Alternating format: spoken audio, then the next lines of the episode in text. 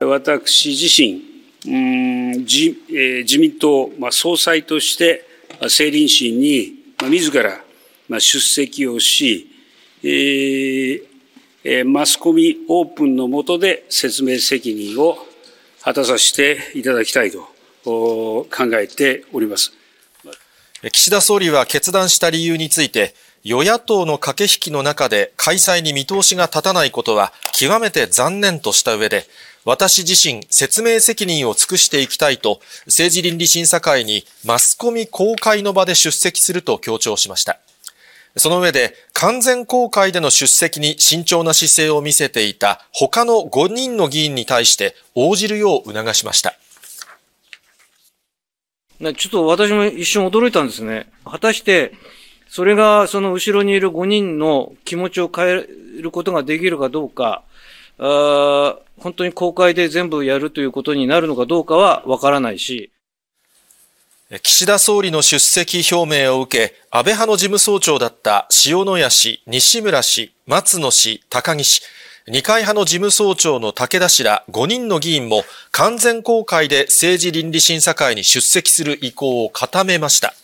その後、衆議院の政治倫理審査会は幹事会を開き、明日、明後日の2日間、完全公開の形で開催することで合意しました。岸田総理と武田氏が明日、他の4人は明後日出席することになります。アメリカ大統領選挙に向けた民主党の候補者選びの予備選が27日ミシガン州で行われ、バイデン大統領が勝利を確実にしました。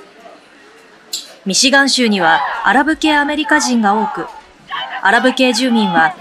バイデン政権がパレスチナ自治区ガザ地区に侵攻を続けるイスラエルを支援していることに反発しています。このため、抗議の意思を示そうとする団体が、予備選で該当者なしに票を投じるよう呼びかけていました。NBC によりますと、日本時間の午後4時半現在、該当者なしは13.8%に上っています。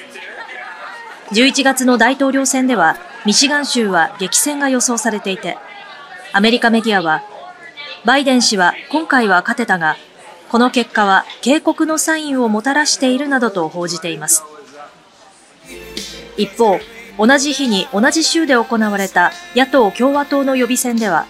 トランプ前大統領が勝利を確実にしました。これで6連勝となり、指名獲得に向け圧倒的な強さを見せつけました。対抗馬のヘイリー元国連大使に対し、撤退を求める圧力がさらに強まることになりますが、ヘイリー氏は選挙戦を続ける意向を示しています。ただ、資産家のコーク氏の政治団体が資金援助を打ち切ると発表するなど、来月5日に各州の予備選が集中するスーパーチューズデーを前に厳しい状況に追い込まれています。横浜市にある JR 鶴見駅に登場したのは、水をイメージしたブルーの車体が特徴の水素ハイブリッド電車ひばりです。この電車は水素と空気中の酸素を反応させて電気を生み出す燃料電池と蓄電池の2つを電源として走るため、架線から電気を取り込むパンタグラフはついておらず、代わりに水素タンクが設置されています。一度水素を充填すると、およそ140キロ走行できますが、さらに走行距離を伸ばすため、水素の搭載量の拡大を目指すということです。二酸化炭素を排出しないというこの電車。JR 東日本は2030年にはディーゼルエンジンで走る地方路線を中心に営業運転を開始したいとしています。秋篠宮ご夫妻は今日午前11時半過ぎ、明治記念館を訪れ、日本学術振興会育士賞の授賞式に出席されました。この賞は厳しい経済状況の中で研究に励む若手研究者を支援しようと、即位20年にあたり上皇さまが日本学術振興会へ寄付されたことをきっかけに創設されたものです。今日の授賞式には全国の大学などが推薦した170人の中から選ばれた18人が出席し、秋篠宮ご夫妻は拍手で功績を称えられました。式典後、受賞者と懇談したご夫妻は、高齢者に対する偏見をテーマにした研究の説明を聞き、秋篠宮さまは、今後の日本社会において重要なテーマだと思いますなどと感想を述べられました。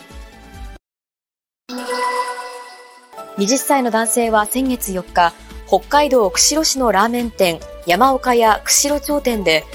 水が入った容器の蓋を舐めるような仕草をした動画を SNS で拡散し、炎上させた威力業務妨害の疑いで逮捕されていました。釧路地検は今日付で男性を不起訴処分にしました。不起訴の理由は明らかにしていません。